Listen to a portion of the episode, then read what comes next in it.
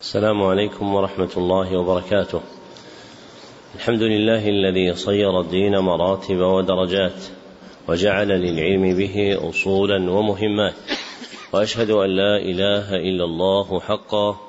وأشهد أن محمدا عبده ورسوله صدقا. اللهم صل على محمد وعلى آل محمد كما صليت على إبراهيم وعلى آل إبراهيم إنك حميد مجيد. اللهم بارك على محمد وعلى آل محمد كما باركت على إبراهيم وعلى آل إبراهيم إنك حميد مجيد. أما بعد فحدثني جماعة من الشيوخ وهو أول حديث سمعته منهم بإسناد كل إلى سفيان بن عيينة عن عمرو بن دينار عن أبي قابوس مولى عبد الله بن عمرو عن عبد الله بن عمرو بن العاص رضي الله عنهما.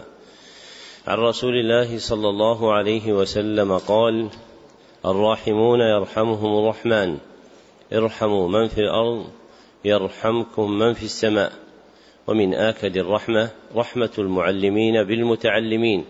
في تلقينهم أحكام الدين وترقيتهم في منازل اليقين. ومن طرائق رحمتهم إيقافهم على مهمات العلم بإقراء أصول المتون وتبيين مقاصدها الكلية ومعانيها الإجمالية. ليستفتح بذلك المبتدئون تلقيهم ويجد فيه المتوسطون ما يذكرهم ويطلع منه المنتهون إلى تحقيق مسائل العلم. وهذا المجلس الخامس في شرح الكتاب السابع من برنامج مهمات العلم في سنته الثالثة ثلاث وثلاثين بعد الأربعمائة والألف وهو كتاب التوحيد الذي هو حق الله على العبيد. لشيخ الإسلام محمد بن عبد الوهاب التميمي رحمه الله المتوفى سنة ست بعد المئتين والألف. وقد انتهى بنا البيان إلى قوله رحمه الله باب ما جاء في الرياء نعم. الحمد لله رب العالمين والصلاة والسلام على أشرف الأنبياء والمرسلين نبينا محمد وعلى آله وصحبه أجمعين. قال شيخ الإسلام محمد بن عبد الوهاب رحمه الله رحمة واسعة وغفر له ولشيخنا وللحاضرين والسامعين وجميع المسلمين باب ما جاء في الرياء. مقصود الترجمة بيان حكم الرياء. والرياء هو إظهار العبد عمله ليراه الناس فيحمدوه عليه. إظهار العبد عمله ليراه الناس فيحمدوه عليه وهو نوعان. أحدهما رياء في أصل الإيمان رياء في أصل الإيمان بإبطان الكفر وإظهار الإسلام بإبطان الكفر وإظهار الإسلام. ليراه الناس فيجعلوه مسلما. وهذا شرك أكبر مناف أصل التوحيد. وليس مرادا إذا ذكر الرياء وليس مرادا إذا ذكر الرياء في أعمال المؤمنين. وليس مرادا إذا ذكر الرياء في أعمال المؤمنين. والآخر رياء في كمال الإيمان. رياء في كمال الإيمان وهو الواقع في أعمال المؤمنين. يظهر أحدهم عمله ليحمده ليحمده الناس عليه. وهذا المعنى هو المراد في أدلة الشرع إذا ذكر الرياء على الإطلاق. نعم. أحسن الله إليكم. قال رحمه الله وقول الله تعالى قل انما أنا بشر مثلكم يوحى الي انما الهكم اله واحد. الآية وعن ابي هريره رضي الله عنه مرفوعا قال الله تعالى أنا اغنى الشركاء عن الشرك. من عمل عملا اشرك معي فيه غيري تركته وشركه. رواه مسلم. وعن ابي سعيد رضي الله عنه مرفوعا الا اخبركم بما هو اخوف عليكم عندي من المسيح الدجال؟ قالوا بلى يا رسول الله قال الشرك الخفي. يقوم الرجل فيصلي فيزين صلاته لما يرى من نظر رجل. رواه أحمد. ذكر المصنف رحمه الله لتحقيق مقصود الترجمة ثلاثة أدلة. فالدليل الأول قوله تعالى قل إنما أنا بشر مثلكم الآية.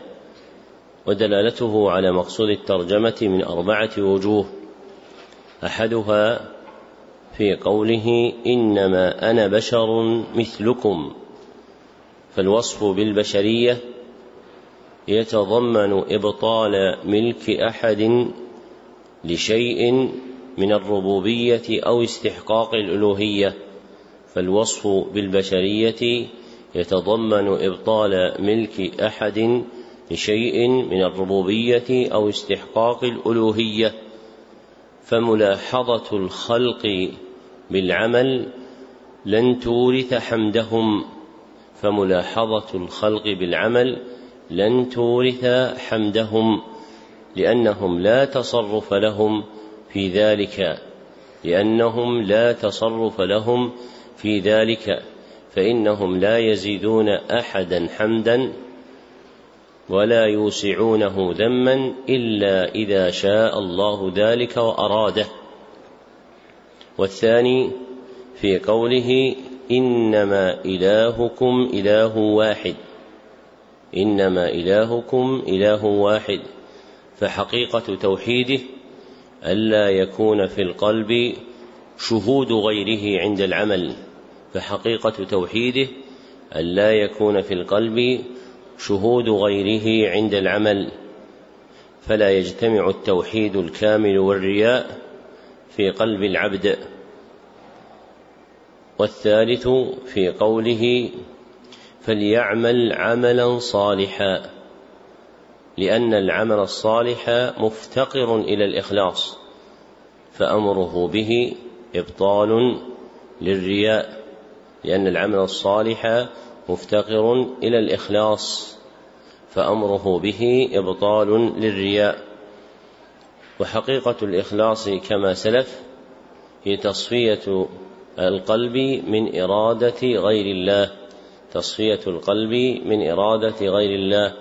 والرابع في قوله ولا يشرك بعبادة ربه أحدا. ولا يشرك بعبادة ربه أحدا. فنهاه عن الشرك ألا يجعل شيئا من عمله لأي أحد كائنا من كان والرياء يتضمن جعل شيء من عمله لإرادة المخلوقين طمعا في مدحهم وثنائهم. فلا يتأتى انتفاء الشرك من قلب العبد إلا بانتفاء الرياء منه. والدليل الثاني حديث أبي هريرة رضي الله عنه مرفوعا قال قال الله تعالى أنا أغنى الشركاء عن الشرك. الحديث رواه مسلم. ودلالته على مقصود الترجمة في قوله أشرك معي فيه أشرك معي فيه غيري. فهذا وصف حال المرائي لأن المرائي يتوجه بقلبه إلى غير الله عز وجل في عمله الذي أراده لله فيكون قد جعل بريائه لله شريكا وجزاء عمله البطلان وهذا معنى قوله تركته وشركه أي تركته وعمله الذي عمل فالرياء إذا خالط العمل أثر فيه بطلانا أو نقصا بحسب حال لحوقه به. والحكم على الرياء بأنه شرك مستفاد من قوله تركته والشركة فسماه شركا. ووقع التصريح بمقداره من الشرك فيما رواه الحاكم بسند حسن عن شداد بن أوس رضي الله عنه قال كنا نعد الرياء على عهد رسول الله صلى الله عليه وسلم من الشرك الأصغر. والدليل الثالث حديث أبي سعيد الخدري رضي الله عنه مرفوعا ألا أخبركم بما هو أخفف عليكم عندي. الحديث رواه أحمد وهو عند ابن ماجه من الستة فالعزو إليه أحق وأولى. وإسناده ضعيف وله شاهد من حديث محمود بن لبيد رضي الله عنه عند ابن خزيمة وإسناده صحيح ودلالته على مقصود الترجمة في قوله الشرك الخفي يقوم الرجل فيزين صلاته فإن تزيين الصلاة ملاحظة لنظر رجل هو من جملة الرياء وإنما جعله شركا خفيا لعدم ظهوره وإنما جعله شركا خفيا لعدم ظهوره والخفاء وصف يلحق الأكبر والأصغر معا ولا يختص بالأصغر بل متى صار عمل المشرك عمل الشرك خفيا وصف بذلك سواء كان أكبر أو أصغر. فمن الخفي الأكبر مثلا الخوف من غير الله أو التوكل على غير الله على وجه العبادة فإن هذا شرك خفي أكبر. فالخفاء ليس محكوما به على الأصغر فقط بل يحكم به على الأكبر والأصغر معا فالشرك باعتبار ظهوره وخفائه ينقسم إلى نوعين. أحدهما الشرك الجلي وهو الظاهر المدرك.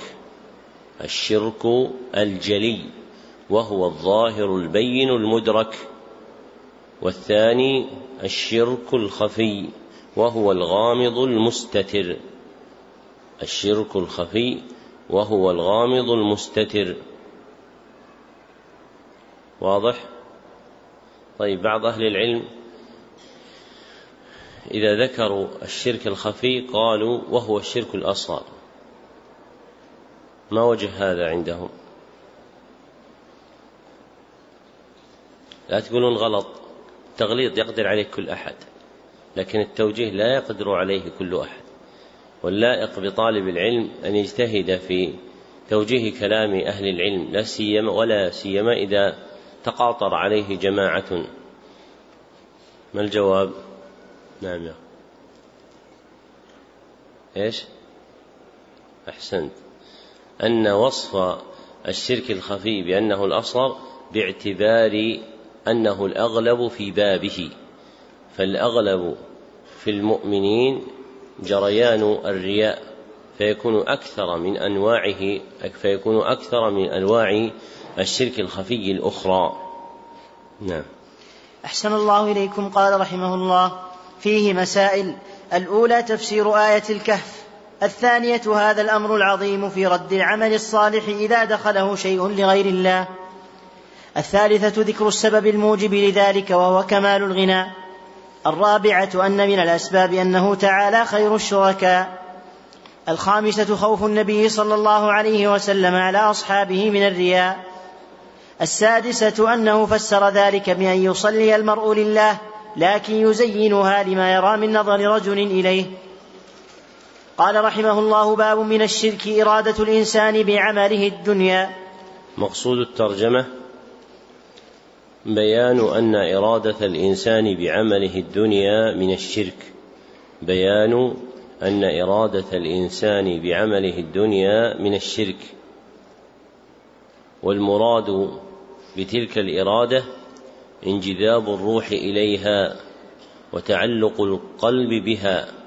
انجذاب الروح إليها وتعلق القلب بها حتى تكون مقصود العبد في عمله. حتى تكون مقصود العبد في عمله. فيعمل الأعمال الدينية مريدا بها الحظوظ الدنيوية وهذا شرك مناف للتوحيد. بحسب نوع تلك الإرادة فإرادة الإنسان بعمله الدنيا نوعان أحدهما أن يريد الإنسان ذلك في جميع عمله. أن يريد الإنسان ذلك في جميع عمله. وهذا لا يكون إلا من المنافقين. فهو متعلق بأصل الإيمان. وهو شرك أكبر.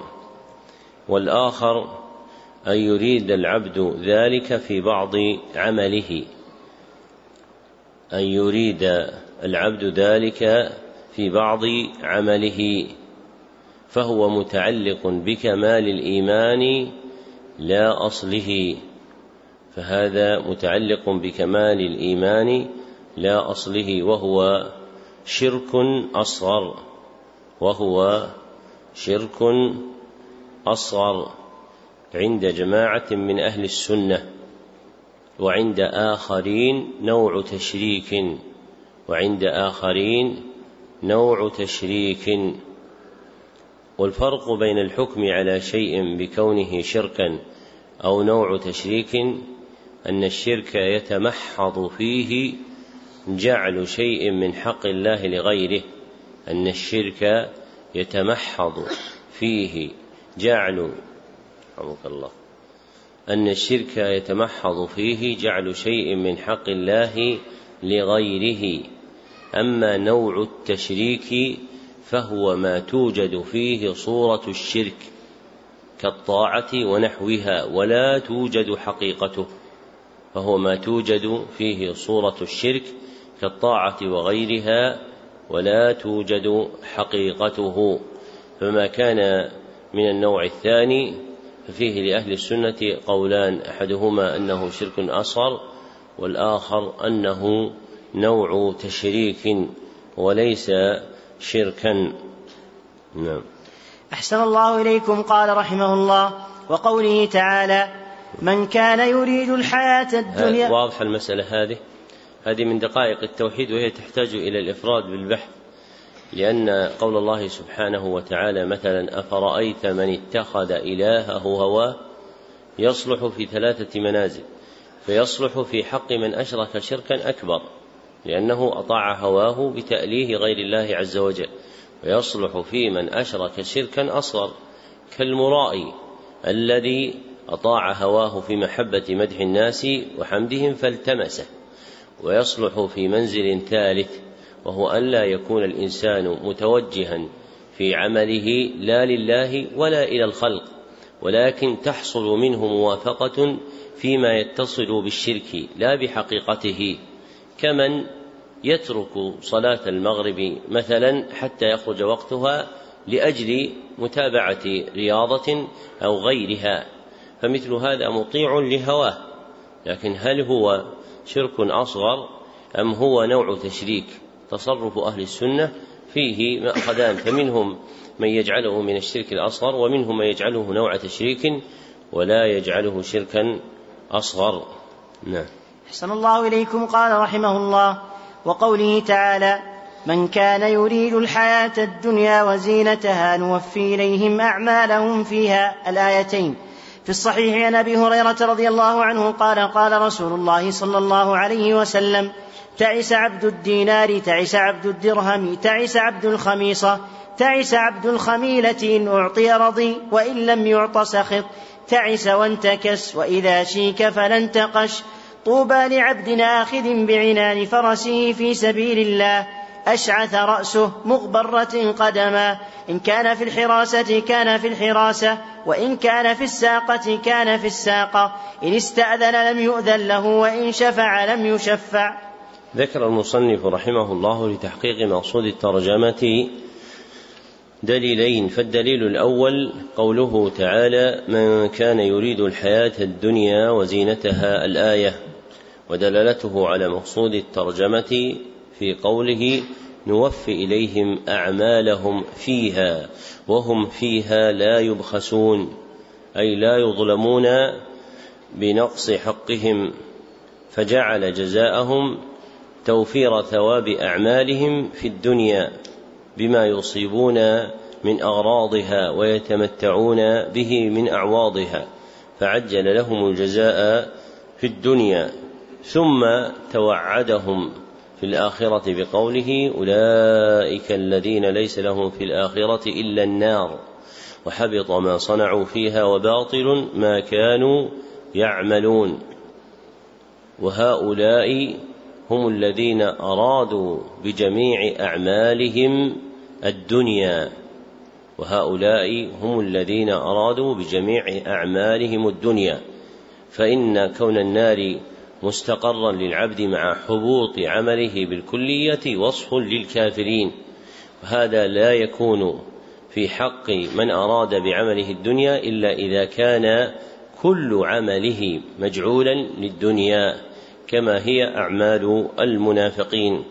والدليل الثاني حديث أبي هريرة رضي الله عنه أن رسول الله صلى الله عليه وسلم قال تعس عبد الدينار.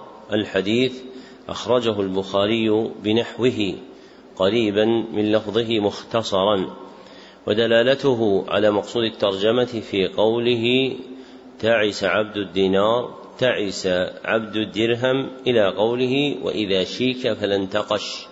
وذلك من وجهين. أحدهما في جعله من أراد بجهاده أعراض الدنيا عبدا لها في جعله من أراد بجهاده أعراض الدنيا عبدا لها فهو عبد لمن أرى لما أراد من دينار ودرهم وخميصة وخميلة.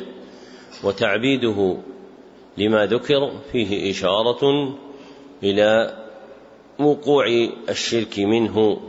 أو وقوع نوع تشريك على الخلاف المتقدم عند أهل السنة والجماعة.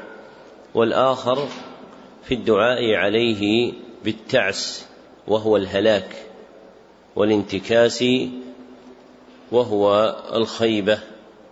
وأن إذا شاكته شوكة لم يقدر على انتقاشها أي إخراجها بالمنقاش والدعاء عليه دليل على ذم حاله. والدعاء عليه دليل على ذم حاله. ومحل هذا ما كان في عمل لا في جميع العمل. ومحل هذا ما كان في عمل لا في جميع العمل. فيكون متعلقا بالقسم الثاني من إرادة العبد بعمله الدنيا. ويكون المصنف أورد في الباب دليلين جعل أحده جعل أحدهما دليلا على النوع الأول وجعل الثاني دليلا على النوع الثاني. نعم. أحسن الله إليكم قال رحمه الله فيه مسائل. الأولى إرادة الإنسان الدنيا بعمل الآخرة. الثانية تفسير آية هود. الثالثة تسمية الإنسان المسلم عبد الدينار والدرهم والخميصة. الرابعة تفسير ذلك بأنه إن أعطي رضي وإن لم يعط سخط. الخامسة قوله تعس وانتكس. السادسة قوله وإذا شيك فلن تقش. السابعة الثناء على المجاهد الموصوف بتلك الصفات.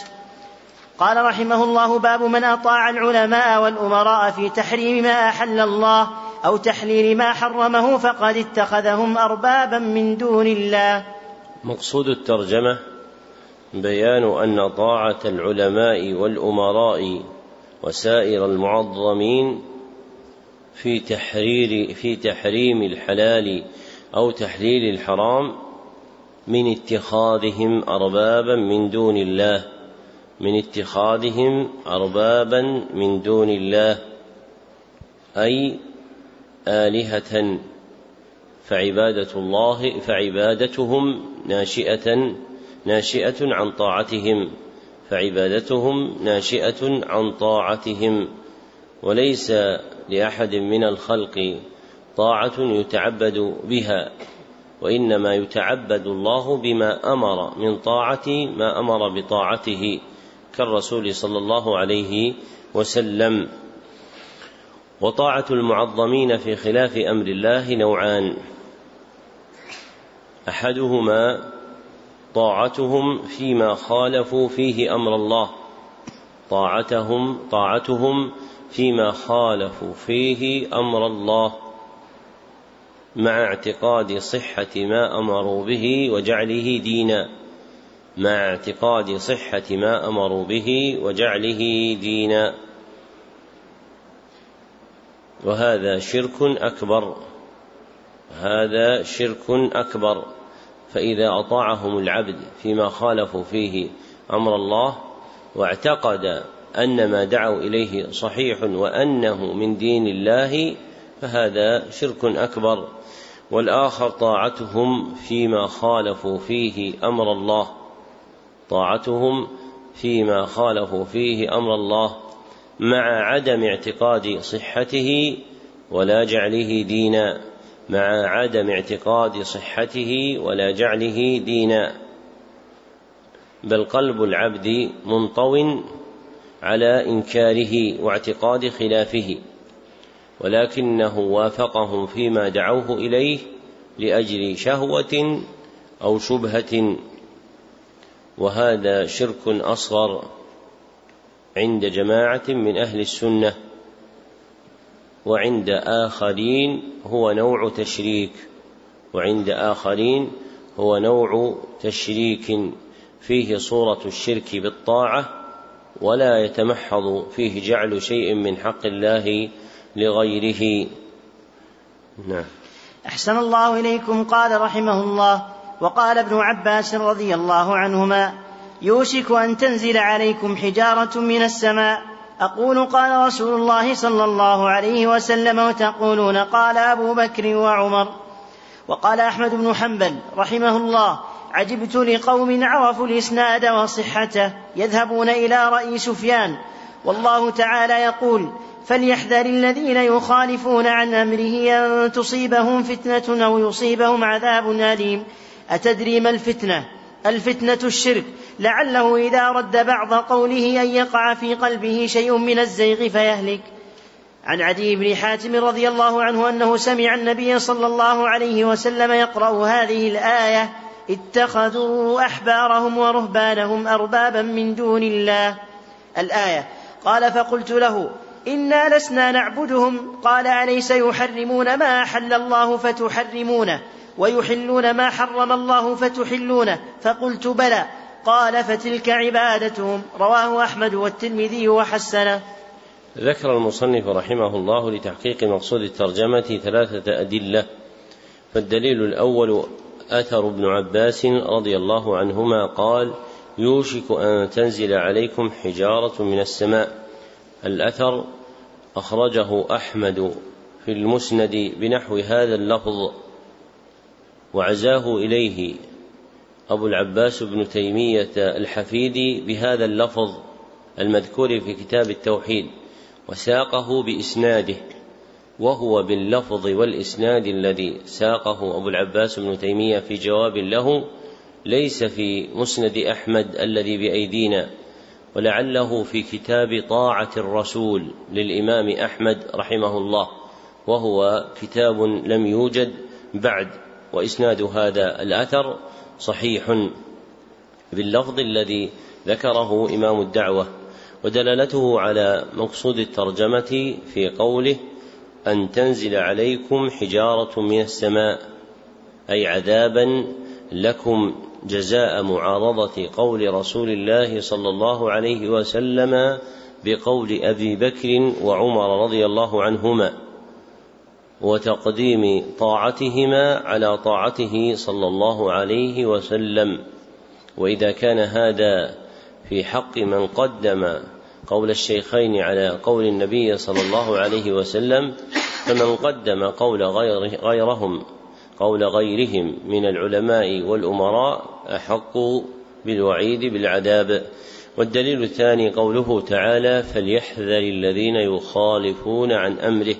الآية وساقه المصنف مضمنا قول الإمام أحمد لأنه جار مجرى تفسيره ودلالته على مقصود الترجمة في قوله أن تصيبهم فتنة أو يصيبهم عذاب أليم.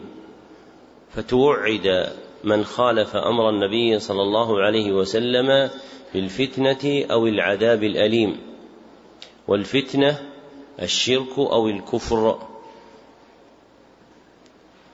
لأن مخالفة النبي صلى الله عليه وسلم قد تفضي بصاحبها إلى ما يناقض أصل طاعة النبي صلى الله عليه وسلم فيقع في الكفر. فمخالفة أمره صلى الله عليه وسلم وطاعة الأمراء والعلماء تكون كفرا أكبر إذا أفضت إلى نقض أصل طاعته صلى الله عليه وسلم كاعتقاد صحة طاعة غيره فيما خالف فيه النبي صلى الله عليه وسلم. فمن أطاع معظما من أمير أو عالم في خلاف أمر النبي صلى الله عليه وسلم واعتقد صحة طاعة هذا المطاع وأنها من الدين ووافقه عليه فقد رجع على أصل دينه بالإبطال فيكون كفرا أكبر. أما إن أطاع هؤلاء فيما خالفوا فيه النبي صلى الله عليه وسلم مع عدم اعتقاد صحة ما هم عليه ولا جعله دينا يدين الله به هذا لا يكون كفرا أكبر بل هو إما من الأصغر عند جماعة من أهل السنة أو هو كبيرة من كبائر الذنوب لأنه نوع تشريك. والدليل الثالث حديث عدي بن حاتم رضي الله عنه أنه سمع النبي صلى الله عليه وسلم يقرأ هذه الآية اتخذوا أحبارهم ورهبانهم. الحديث رواه الترمذي وإسناده ضعيف وله شواهد يحتمل التحسين بها. وقد حسنه أبو العباس بن تيمية في كتاب الإيمان ودلالته على مقصود الترجمة في قوله أليس يحرمون ما أحل الله فتحرمونه ويحلون ما حرم الله فتحلونه مع قوله فتلك عبادتهم فجعل طاعتهم في تحليل الحرام. وتحريم الحلال عبادة لهم لاعتقادهم صحة ما هم عليه وجعله دينا يدينون الله سبحانه وتعالى به. فلما وقع منهم ذلك صاروا عابدين لهم. فلما وقع منهم ذلك صاروا عابدين لهم. ومن وافقهم من غير اعتقاد صحة ما هم عليه ولا جعلهم ولا جعله دينا فذلك واقع في عبادتهم من جهة طاعتهم فهو واقع في شرك أصغر عند بعض أهل السنة أو واقع في نوع تشريك على ما تقدم بيانه. نعم. أحسن الله إليكم. قال رحمه الله فيه مسائل. الأولى تفسير آية النور. الثانية تفسير آية براءة. الثالثة التنبيه على معنى العبادة التي أنكرها عدي. الرابعة تمثيل ابن قوله رحمه الله الثالثة التنبيه على معنى العبادة التي أنكرها عدي أي أنها في طاعتهم في التحليل والتحريم. وليست هي الركوع والسجود لهم. فبين له رسول الله صلى الله عليه وسلم أن طاعتهم في خلاف أمر الله من عبادتهم. نعم. أحسن الله إليكم قال رحمه الله الرابعة تمثيل ابن عباس بأبي بكر وعمر رضي الله عنهم وتمثيل أحمد بسفيان. الخامسة قوله رحمه الله الرابعة تمثيل ابن, عب ابن عباس بأبي بكر وعمر رضي الله عنهما أي في في تقديم الأخذ بقولهما في متعة الحج. أي في تقديم الأخذ بقولهما في متعة الحج. وقوله وتمثيل أحمد بسفيان يعني سفيان الثوري يعني سفيان الثوري. نعم. أحسن الله إليكم قال رحمه الله الخامسة تغير الأحوال إلى هذه الغاية. حتى صار عند الأكثر عبادة الرهبان هي أفضل الأعمال. وتسميتها ولاية وعبادة الأحبار هي العلم, هي العلم والفقه. ثم تغيرت الحال إلى أن عبد من ليس من الصالحين وعبد بالمعنى الثاني من هو من الجاهلين. قوله رحمه الله الخامسة تغير الأحوال إلى هذه الغاية أي في الأزمنة المتأخرة حتى صار عند الأكثر عبادة الرهبان هي أفضل الأعمال أي ما يعتقده كثير من الناس في من ينسب إلى العلم والعبادة من الضر والنفع مما يسمونه سرا وولاية وقوله عبادة الأحبار هي العلم والفقه أراد ما يعتقده كثير من الناس في من ينسب إلى العلم والفقه من وجود من وجوب تقليده وحرمة الخروج عليه أبدا من وجوب تقليده وحرمة الخروج عليه أبدا.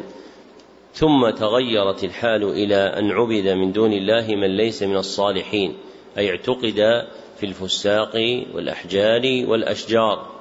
ثم قال وعبد بالثاني من هو من الجاهلين. أي قلد في الدين على وجه الإلزام بقوله من هو من الجهلة العارين عن العلم. فصار الأمر بأخرة أشد أشد مما فصار الأمر بأخرة أشد مما كان عليه قبل. نعم.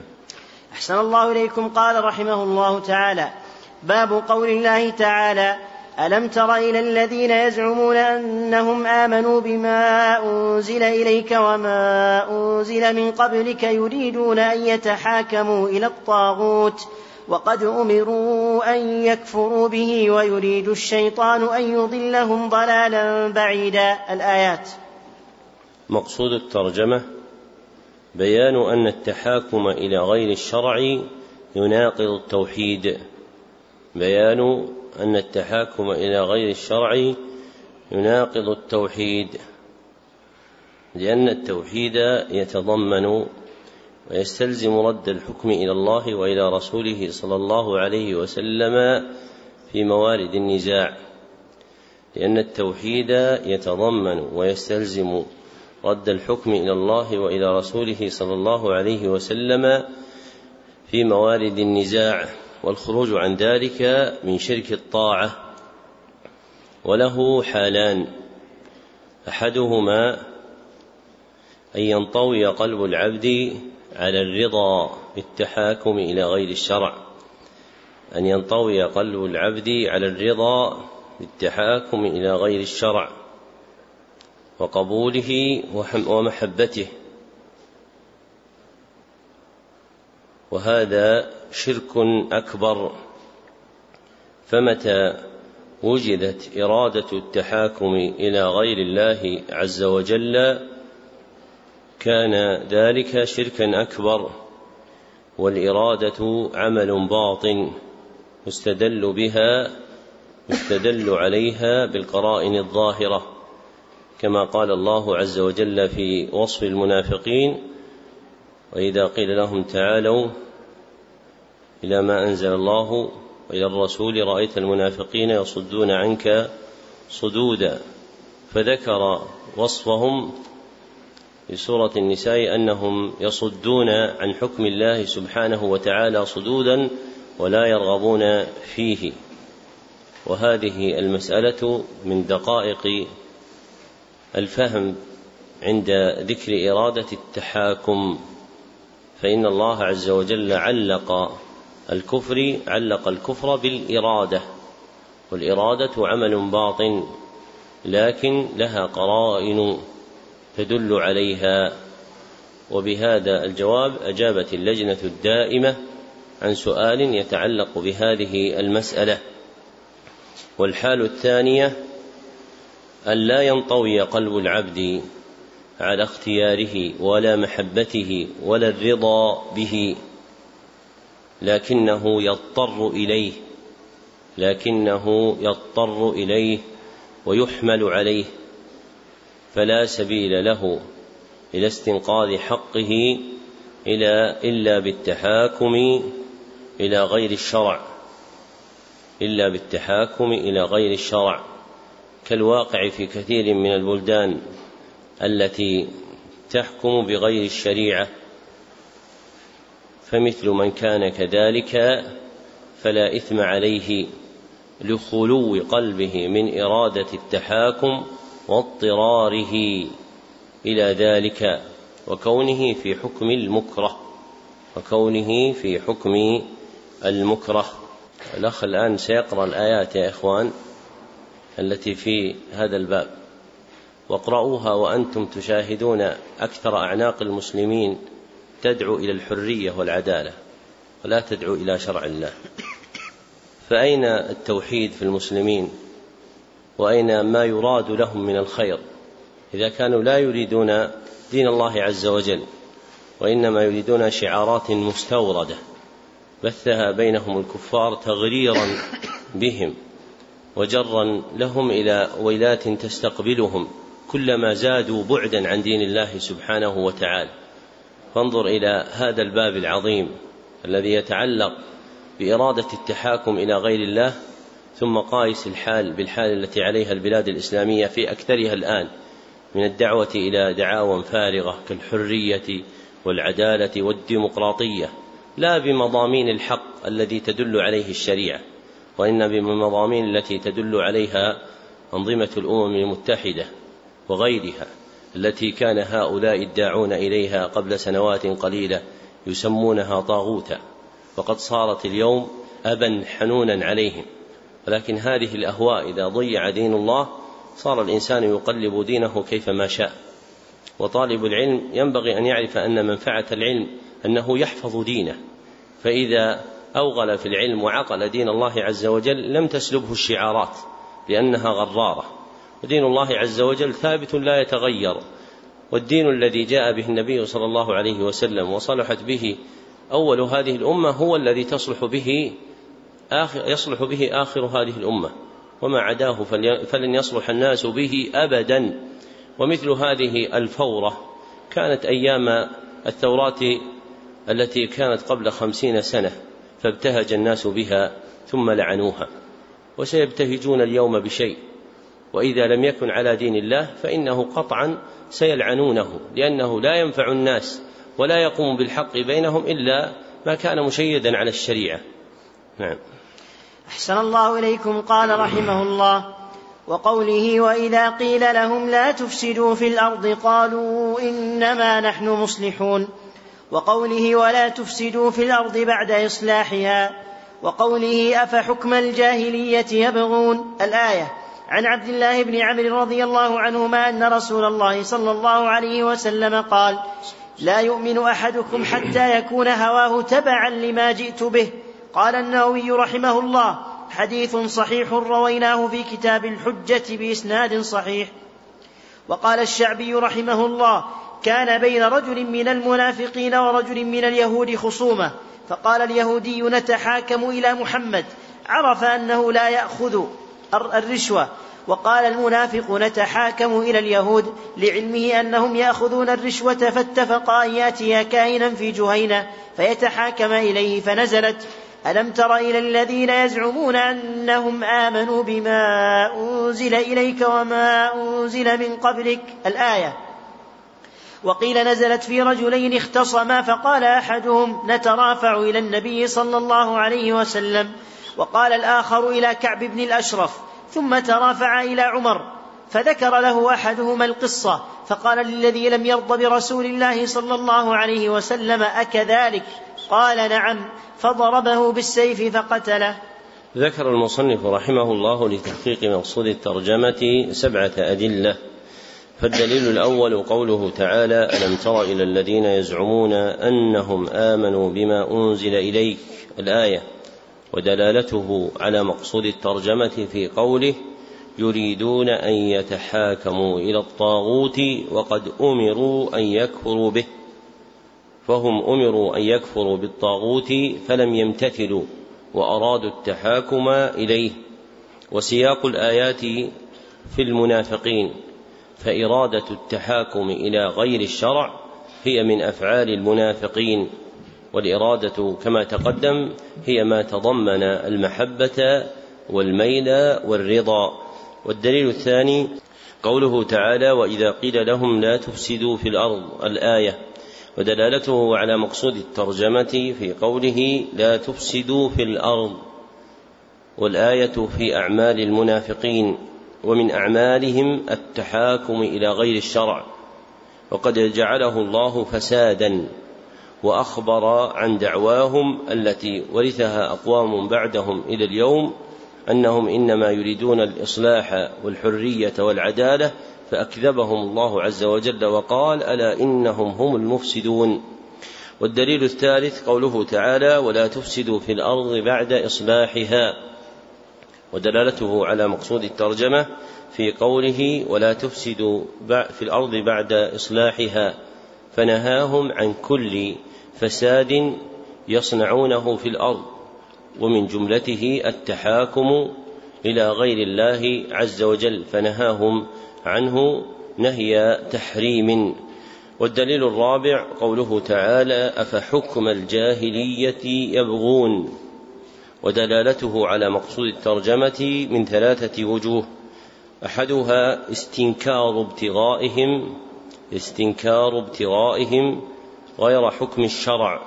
استنكار ابتغائهم غير حكم الشرع.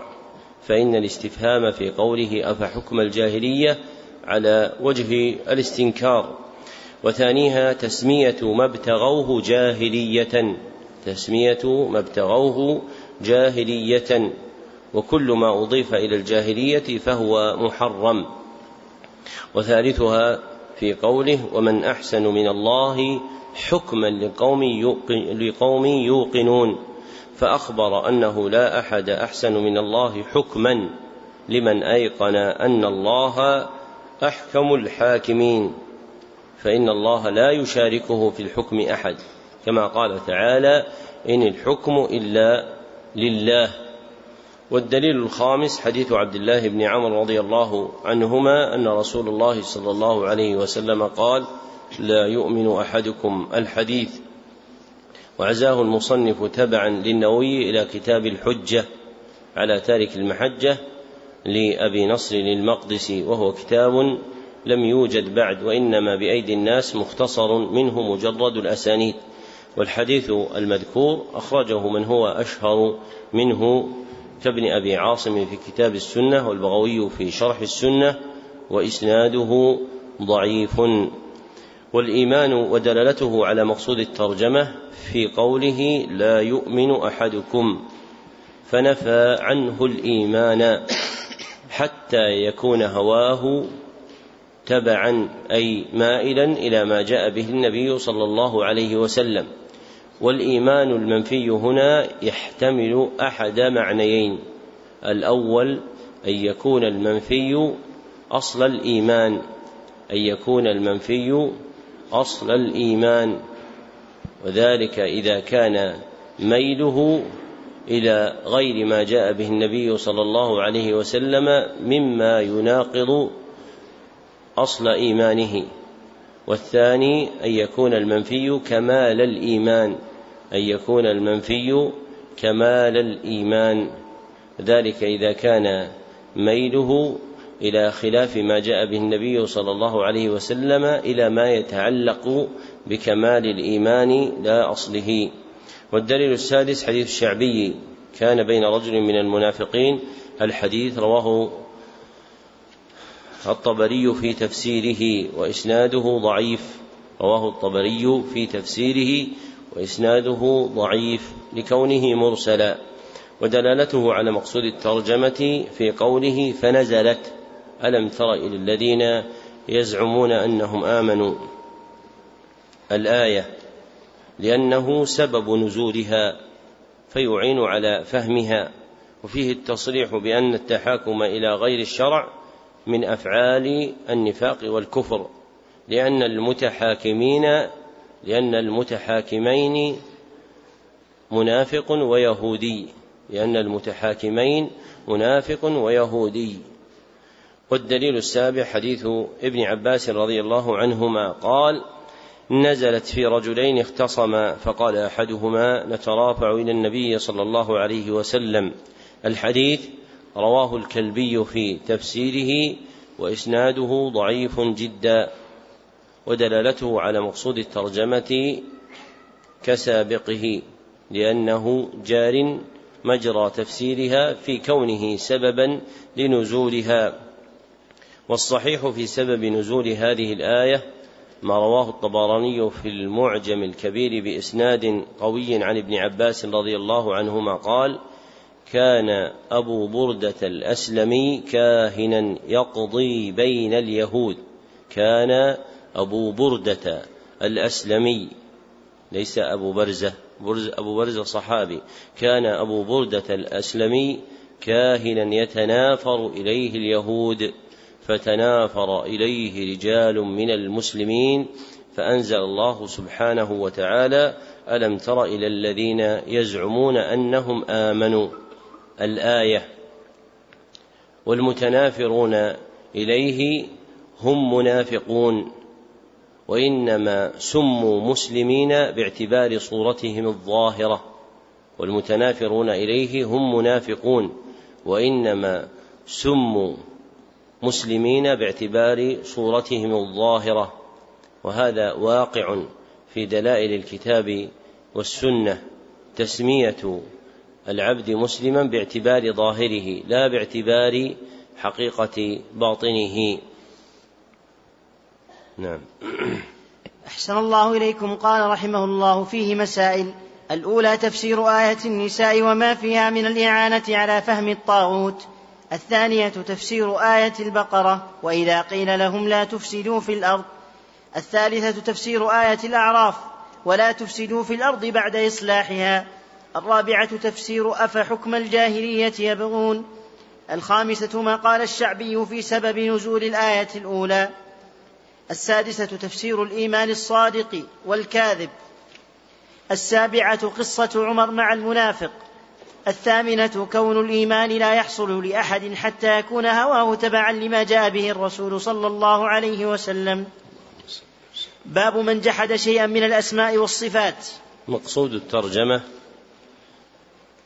بيان أن جحد شيء من الأسماء والصفات كفر أو بيان حكمه فمن يجوز فيها وجهان أحدهما أن تكون شرطية وجواب الشرط مقدر وجواب الشرط محذوف مقدر فقد كفر فقد كفر والثاني أن تكون موصولة بمعنى الذي فتقدير الكلام الذي جحد شيئا من الأسماء والصفات فهذا حكمه فيما سيأتي. والمراد بالأسماء والصفات الأسماء والصفات الإلهية فال فيهما للعهد واستغني عن التقييد بالإلهية لكونهما المعهودان عند لكونهما المعهودين عند الإطلاق والاسم الإلهي هو ما دل على ذات الله مع كمال متعلق بها ما دل على ذات الله مع كمال متعلق بها. والصفة الإلهية ما دل على كمال متعلق بالله.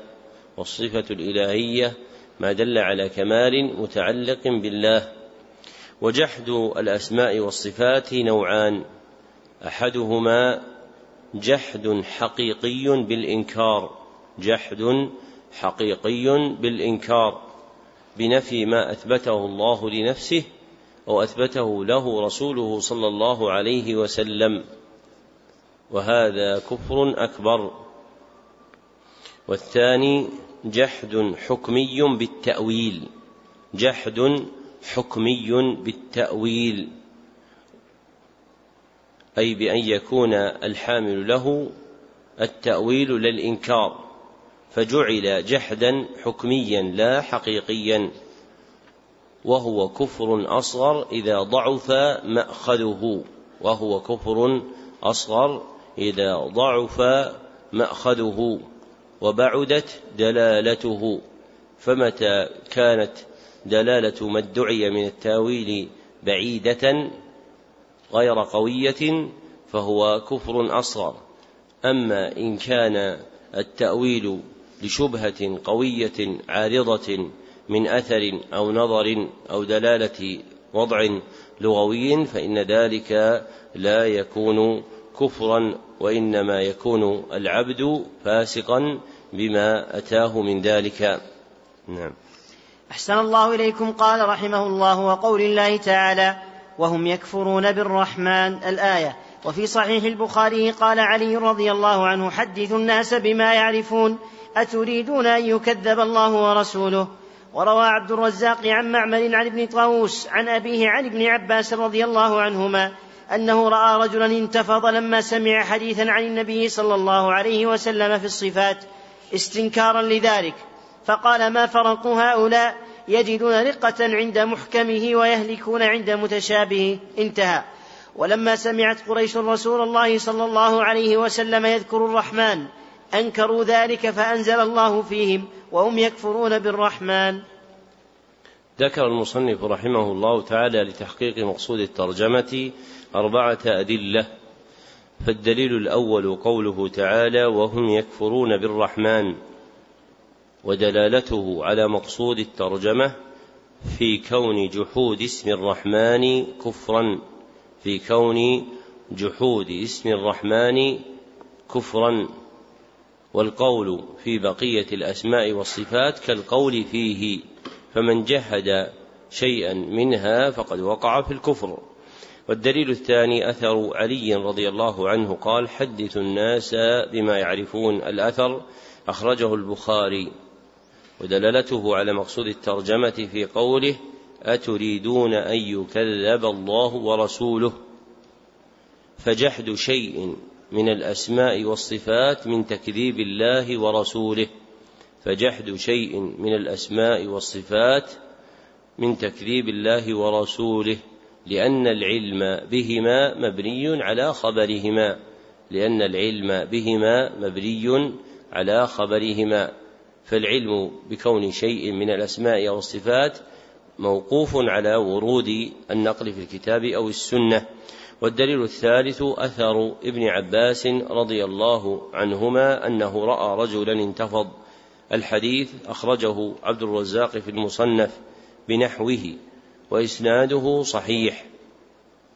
ودلالته على مقصود الترجمة في قول ابن عباس رضي الله عنهما في حق من استنكر حديثا من أحاديث الصفات ما فرق هؤلاء يجدون رقة عند محكمه ويهلكون عند متشابهه فمراده الإنكار على من جحد شيئا من الصفات فمراده الإنكار على من جحد شيئا من الصفات ومعنى قوله ما فرقوا هؤلاء أي ما خوف هؤلاء ويجوز فيها أيضا كونها فعلا مشددا أو مخففا.